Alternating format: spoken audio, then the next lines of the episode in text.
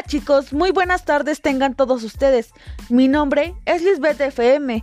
El tema que vamos a abordar es ¿qué es la mecanofilia? ¿Alguna vez escuchaste de esta extraña palabra?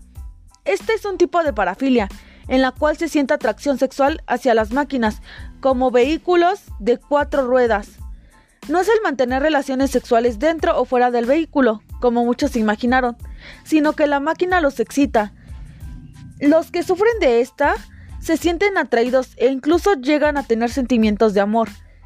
Consiste en expresar deseo sexual por objetos mecánicos, ya sean autos, electrodomésticos, bicicletas o incluso aviones. Existen algunos casos como el de Edward Smith, un estadounidense que admitió tener sexo con mil autos.